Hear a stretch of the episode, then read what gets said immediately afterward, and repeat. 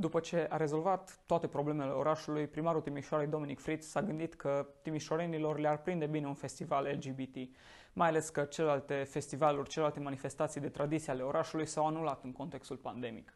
Iar la București, primarul Nicu Șordan aproape că reușește să aibă o atitudine puțin diferită față de acest gen de activități, însă în final, din păcate, câștig de cauză au tot activiștii LGBT. Avem însă și vești bune care vin de la Putna din Moldova, acolo unde zilele acestea are loc un eveniment cu totul special, despre care am vorbit cu invitatul meu de astăzi, care este și unul dintre principalii organizatori ai evenimentului, Emanuel Buta. Sunt Petru Boilă, iar voi urmăriți un material marca politică, etc.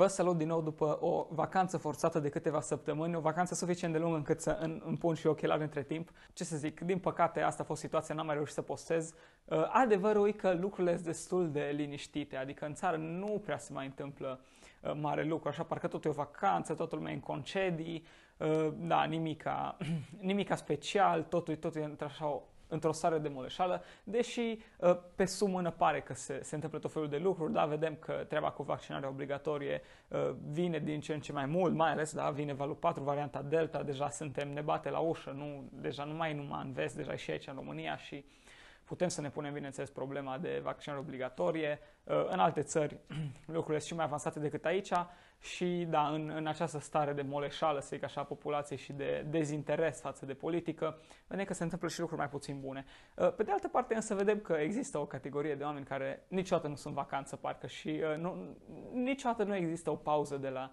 de la, din activitatea lor.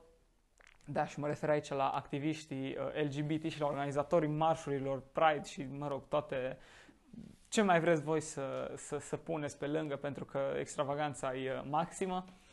Uh, care, bineînțeles, și-au ales o perioadă uh, perfectă pentru manifestările lor uh, într-un spațiu în care, da, tradiția creștină încă își spune cuvântul și postul Sfintei Marii îi, îi un eveniment extrem de, de important și o perioadă foarte încărcată pentru marea majoritate a populației.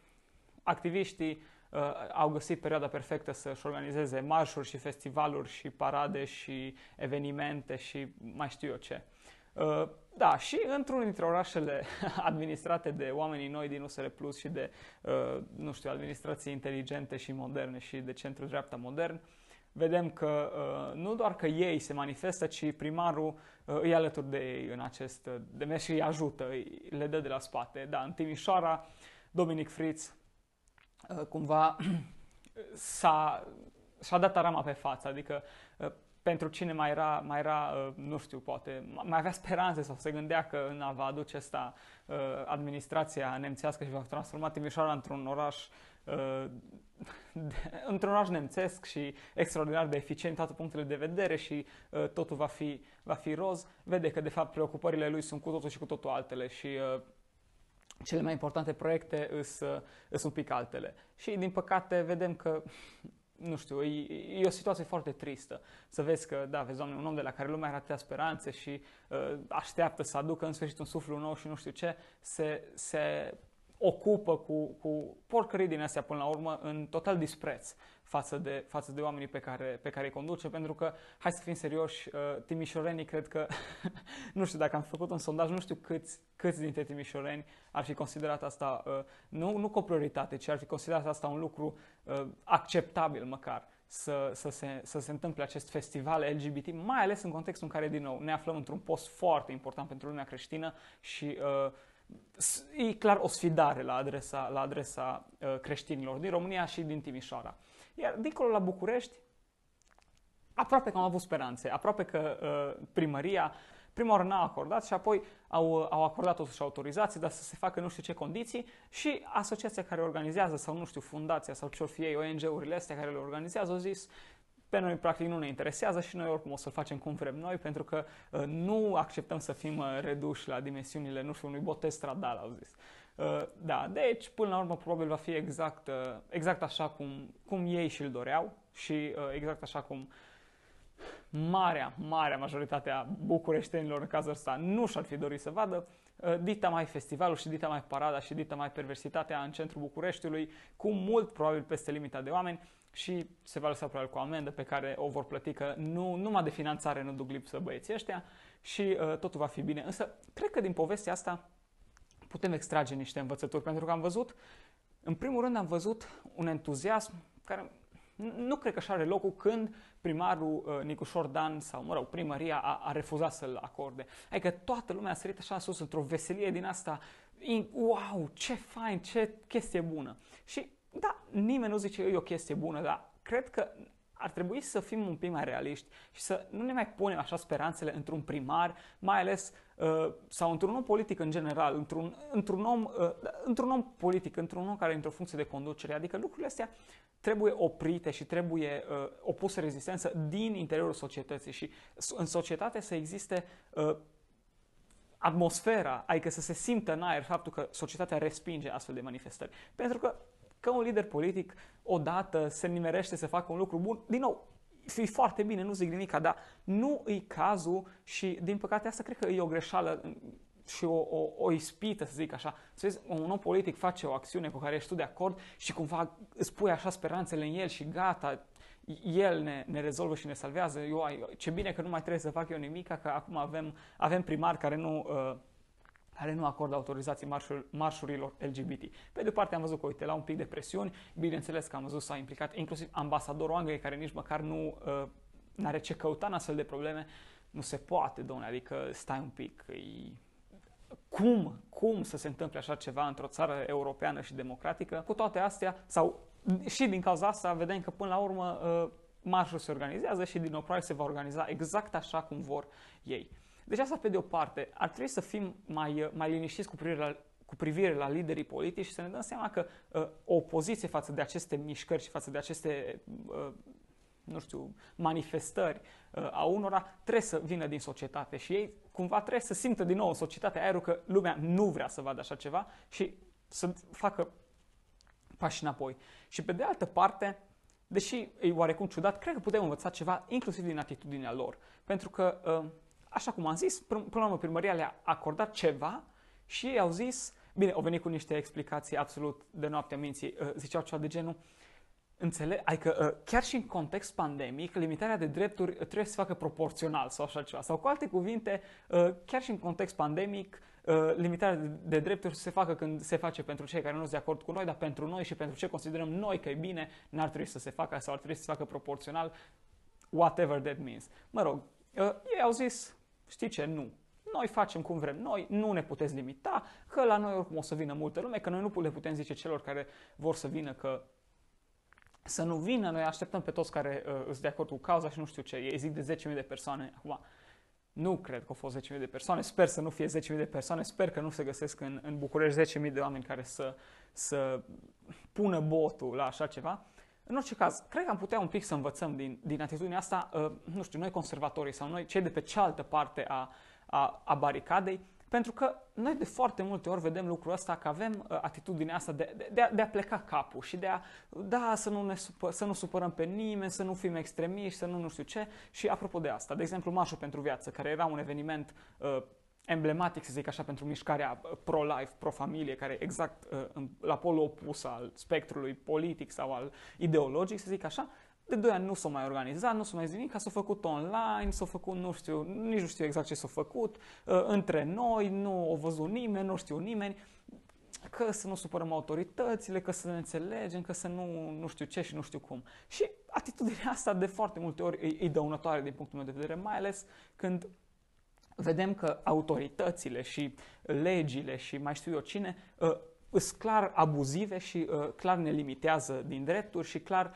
uh, sunt nedrepte și incorrecte. Și uite-te că oamenii ăștia, bun, acum ei din nou, în context pandemic, limitarea de drepturi trebuie să fie, dar să fie proporțională, deci cam ce înțeleg ei din asta nu contează. Dar cred că și noi ar fi trebuit dacă, sau, da, mișcarea conservatoare, nu știu, numiți-o cum vreți, dreapta politică, mișcarea pro-life, uh, ar trebui de multe ori să aibă acest gen de atitudine și să fie mult mai fermă împotriva abuzurilor care se întâmplă și împotriva uh, discriminărilor care se întâmplă, pentru că dacă nu uite, îi vedem pe ei, pe ei nu interesează. Bun, acum e adevărat, cum ziceam, ei au finanțări mult mai babane, cu siguranță, sunt mult mai bine înfipți în uh, toată administrația, au mult mai multe relații, dar asta este, așa sunt lucrurile și uh, pe terenul ăsta luptăm și trebuie să luptăm cu, cu armele care există. Așa că asta a, aș fi vrut să zic și cred că e un lucru pe care îl putem cumva extrage din treaba asta. Bă, hai să fim și noi mai hotărâți, adică dacă vrem să facem ceva, să facem. Și acestea fiind zise, trecem la, la veștile bune, într-adevăr, pentru că, uh, da, pe lângă deci, cum ziceam, politica e destul de amorțită uh, în ultima vreme, vara, uh, dar uh, pe alte planuri sociale, culturale, nu știu, uh, în, alte, în alte zone ale, ale vieții, Uh, cetății se întâmplă lucruri și la Puna se întâmplă niște lucruri chiar uh, remarcabile care merită amintite. De fapt, la ora la care clipul ăsta o să fie pe internet deja uh, și eu voi fi acolo și lucrurile vor fi deja începute, dar am discutat cu unul dintre principalii organizatori, Emanuel Buta, despre ce mai exact se întâmplă la Puna. La Puna, serbare Puna 150, continuitatea un ideal. Practic, acum 150 de ani, a fost prima serbare a românilor de pretutindeni în 1871 cumva uh, începea să se, să se vorbească despre unitate națională, despre unirea tuturor românilor, niște lucruri foarte, foarte interesante, niște lucruri care merită amintite și care merită uh, studiate. Nu zic eu mai multe, uh, vă las să urmăriți discuția pe care am avut-o cu Emanuel și să aflați voi mai multe și de ce nu poate să ajungeți acolo, chiar dacă e extrem, extrem de din scurt, dar dacă nu, în orice caz, să știți că se întâmplă și că suntem mulți și suntem din ce în ce mai, mai prezenți în societate. Te salut, Emanuel, și uh, bine ai venit la Politica etc. Te salut, Petru, mulțumesc mult de invitație. Uh, Emanuel, deja la ora la care uh, discuția noastră va, va apărea online, deja la Putna evenimentele vor fi în plină desfășurare, dar uh, aș vrea să te întreb și să ne spui uh, în câteva cuvinte mai exact ce se va întâmpla la Putna uh, în perioada 14-16 uh, august, sper să nu greșesc, uh, serbarea de la Putna. Și tu, în calitate de unul dintre principalii organizatori, cred că ne poți spune ce, ce mai exact se va întâmpla acolo. În primul rând este Hramul Mănăstirii, 15 august, adormirea Maicii Domnului, iar în același timp de o importanță majoră este, reprezintă faptul că este faptul că se împlinesc 150 de ani de la prima serbare a românilor de pretutindeni, de la primul congres al studenților români de pretutindeni. Acest lucru nu doar pentru faptul că aici s-a ținut prima serbare și primul congres, nu doar acest lucru este important, ci mai ales uh, cine au fost tineri de atunci care au organizat aceste evenimente, tinerii organizatori principali și participanți uh, cunoscuți de toți românii sunt uh, Mihai Eminescu, care atunci avea 21 de ani, Ioan Slavici, Nicolae Teclu, Ade Xenopol, Ciprian Porumbescu, care a cântat la vioară, tatăl său fiind preot.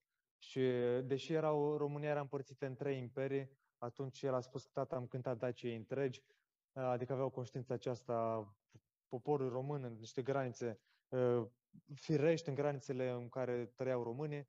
Deci vorbim despre, și despre aceste două evenimente de la care se împlinesc 150 de ani, organizate de tineri care și atunci, dar mai ales mai târziu, au făcut foarte multe lucruri pentru poporul român, pentru cultura, limba și, de ce nu, pentru credința, uh, sădirea și consolidarea credinței în sufletul poporului român.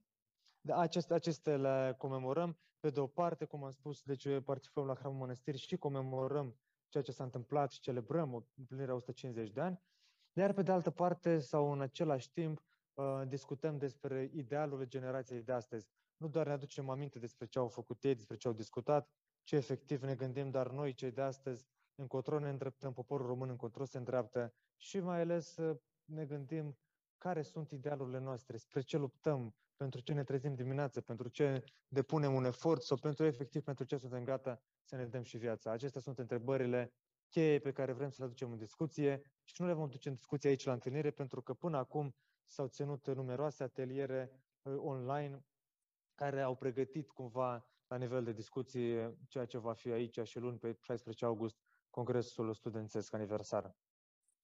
Și uh, voi observ că tot evenimentul e foarte legat de uh, evenimentul de acum 150 de ani și cumva uh, foarte mult uh, vă raportați la ce s-a întâmplat acolo și bun, unii s-ar putea întreba, ok, domnule, atunci, acum 150 de ani, contextul era extrem de diferit. Nu exista România mare. Uh, lucrurile erau cu totul altele. Și atunci ce relevanță are, ce relevanță mai are pentru noi astăzi faptul că, da, acum 150 de ani, uh, acei oameni, acei tineri s-au întâlnit acolo sau ce, uh, ce putem lua din, uh, din mesajul lor sau din, uh, din ce au făcut ei atunci și să, să transpunem uh, astăzi.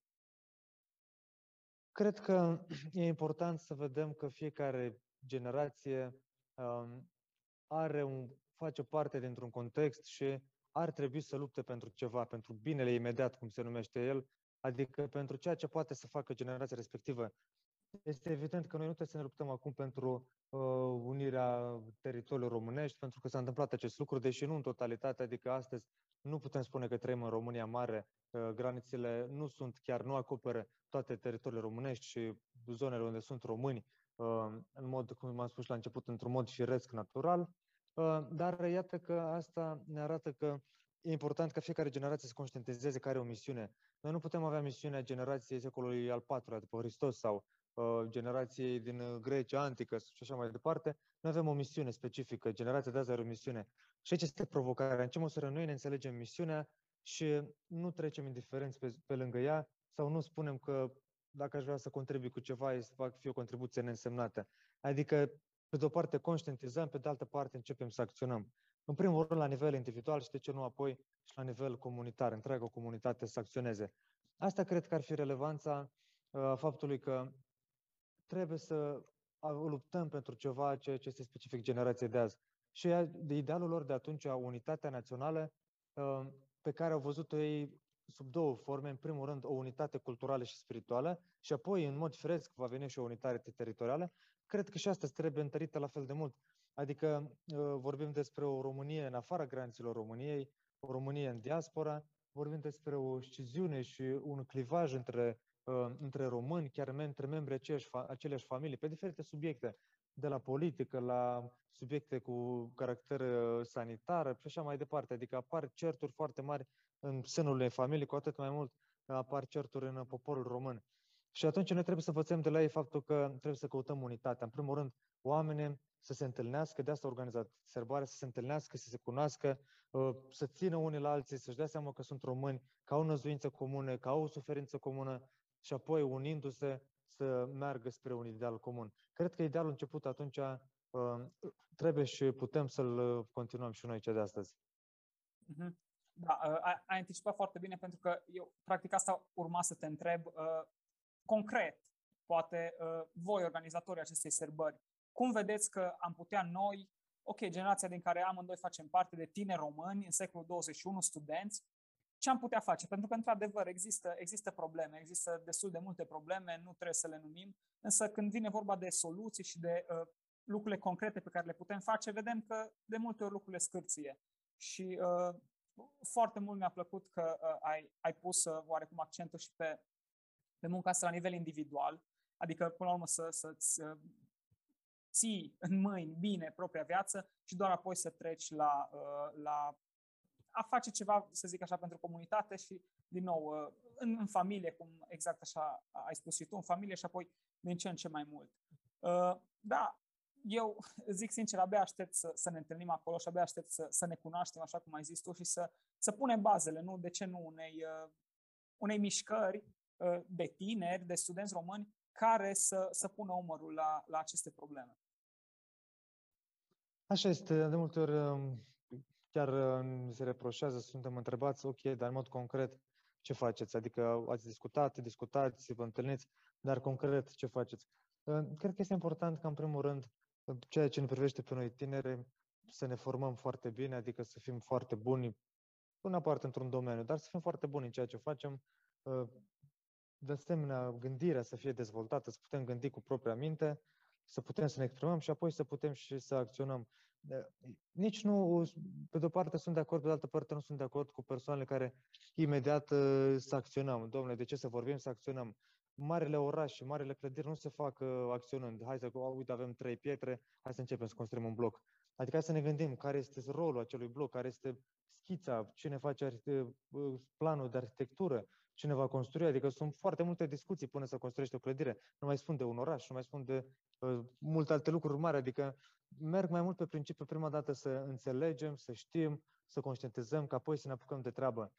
Cum spuneam la modul concret. Știm că și Antoine de Saint-Exupéry spunea că dacă uh, vrei ca oamenii să te urmeze, să mergi pe mare, să ajungi la o destinație, atunci uh, nu le vorbi despre cuie, despre lemne, despre, uh, nu știu, alte lucruri uh, pe care trebuie să se apuce, de, cu care trebuie să se apuce de lucru, ci vorbește de mare îndepărtată, nesfârșită. Și visând, având această, această, această viziune, să spunem, având destinația în minte sau pur și simplu având dorința de a descoperi teritorii noi, atunci munca fizică va fi făcută cu mult mai, mult mai mare drag decât dacă de la început vine cineva și te spune, uitați, aici sunt cuile, aici sunt lemnele, hai să începem să facem o corabie. De ce să facem corabia? Adică trebuie lucrat foarte mult la partea de viziune. Pentru că dacă viziunea există, oamenii vor fi dispuși să dea și viața, cum am spus, pentru crezul lor și, bineînțeles, pentru un anumit ideal. De aceea, așa, așa ați vedea în modul concret, prima dată să înțelegem, să fim foarte bine formați, ca apoi, la nivel mic, să putem să acționăm. Știu că povestea Uh, cineva la o conferință că a fost întrebat uh, un părinte de către un ucenic uh, ce ar trebui să fac ca să schimb lumea. Da, și părintele a spus foarte clar, în primul rând, vezi atunci când ești din sală să nu trântești ușa. Adică, ce fă binele imediat, fă chestiunea cea mai mică pe care poți să o faci bună. Și tot făcând, făcând lucruri mici, nu știi care dintre ele va avea un impact foarte mare. Și voi da încă un exemplu care îmi vine în minte acum, legat de Uh, cartea foarte cunoscută a lui Victor Frankl, Omul în căutarea sensului vieții. El a spune în prefață că nici nu a vrut să semneze, a vrut doar să scrie cum poate o persoană sau mai multe persoane, cum pot să depășească o suferință având un sens, având un scop. Pur și simplu. Și spune că nici nu se aștepta vreodată ca această carte să aibă așa de mare impact. A scris și alte cărți, a fost profesor universitar. Uh, și tocmai această carte, carte a ajuns bestseller și este foarte cunoscută în întreaga lume. Așa cred că se întâmplă și, pe, și cu, la alte persoane. Um, nu ar trebui să facem multe lucruri fără să calculăm neapărat impactul exact, să vedem, așa trebuie să fie, nu. Noi facem binele, ne străduim, suntem pe traseu, înaintăm, dacă putem, alergăm, să facem lucrurile, nu știm care din ele va avea impact. Aici rămâne la latitudinea lui Dumnezeu și a generațiilor viitoare să evalueze ceea ce am făcut noi și dacă a avut sau nu impact. Dar ține de noi să fim permanenți Uh, pe traseu și să ne prindă cumva, spune, momentul uh, evaluării sau judecății, muncind, lucrând. Cum spune și în Sfânta Scriptură, fericit este slujitorul pe care stăpânul îl va găsi uh, la, la post, când va veni în miez de noapte și îl va găsi și va deschide poarta, decât dacă îl va găsi dormind, adică nefăcându-și treaba. Cred că așa trebuie să fim pe drum și acesta este un lucru concret, ca apoi rezultatele să nu le, să nu le trasăm noi, ci cei din exterior sau sau în același timp și mai ales uh, mai mult decât noi, cei sau cei din jurul nostru de azi, mai mult cei din viitor să poate evalua ceea ce am făcut noi astăzi.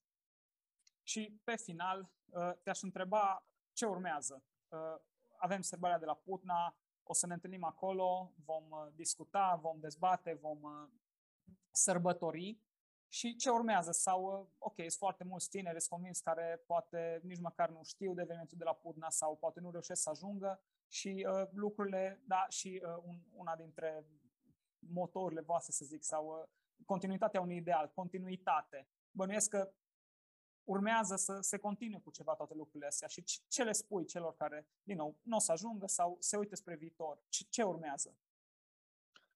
În primul rând, uh, aș spune să știe faptul că aici vor fi foarte multe persoane, vor fi foarte mulți tineri, în jur la 600 din țară și în alte 10 țări, Adică va fi un moment în care tinerii se vor întâlni pe lângă miile de oameni care vor veni la hram, va fi un moment în care tineri vor avea un program foarte bine pus la punct și în care va fi și componenta liturgică, culturală, um, spirituală și așa mai departe.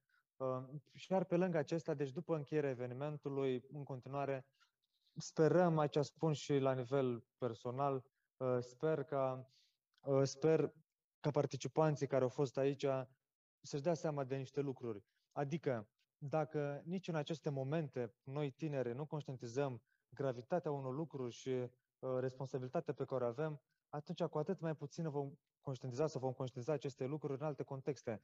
Um, în luna octombrie, nu știu, mergem la facultate, mergem pe stradă și spunem că ne vine o revelație, hai că trebuie să facem ceva. Prea puțin se întâmplă lucrul ăsta. Dacă în momentele acestea, când în mod specific, la nivelul cel mai mare, în prezența prefericitul Părinte Patriar Daniel, în prezența domnului Ioan Aurel Pupeș de Academiei Române, în prezența tinerilor din țară, din toate regiunile țării, din 10 alte țări, din Statele Unite, într-un context atât de mare, urmând de la propriu și la figurat, pășind pe urmele lui Eminescu, Slavici, Porumbescu și ceilalți, dacă nici în aceste momente nu ne gândim, domnule, ce ar trebui să fac eu pentru poporul român?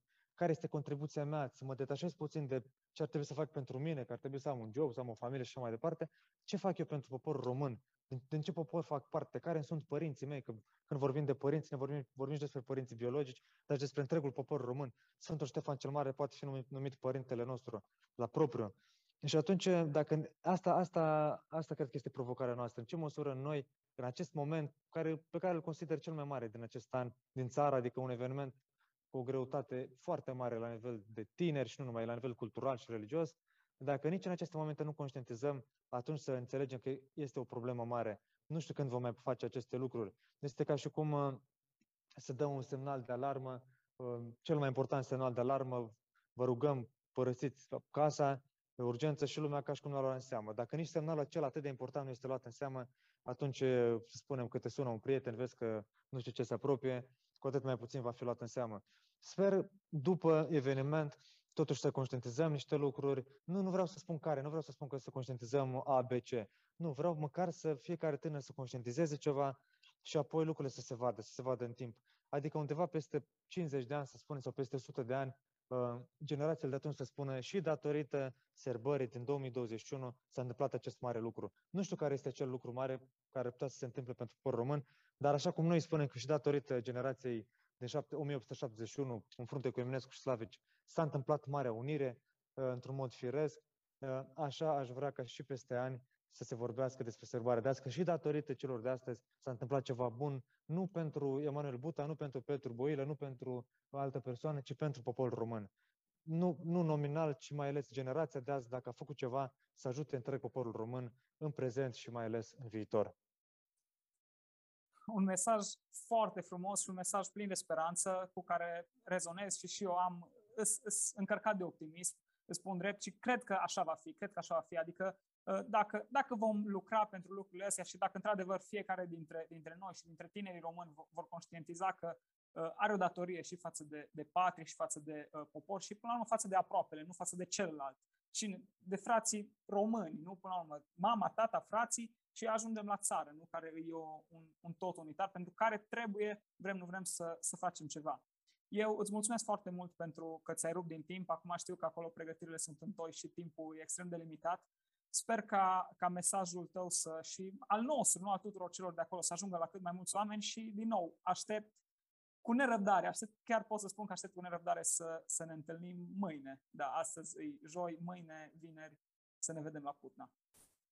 Să știi că te așteptăm cu tot dragul, Petru. Păi, atmosfera este foarte frumoasă, să fac pregătire, să spunem, la cel mai înalt nivel și este o atmosferă chiar că de pregătire pentru sărbători. Așa cum facem curat în casa proprie, aici este vorba de sute mii de oameni care pregătesc un eveniment uh, de renume, cum am spus, pentru românii de pretindeni, pentru sărbarea de la Put 950, continuitatea unui ideal și încă o dată abia așteptăm să ne vedem mâine cu toții aici. Mulțumesc mult de invitație. Și eu îți mulțumesc. Te salut. Salutare.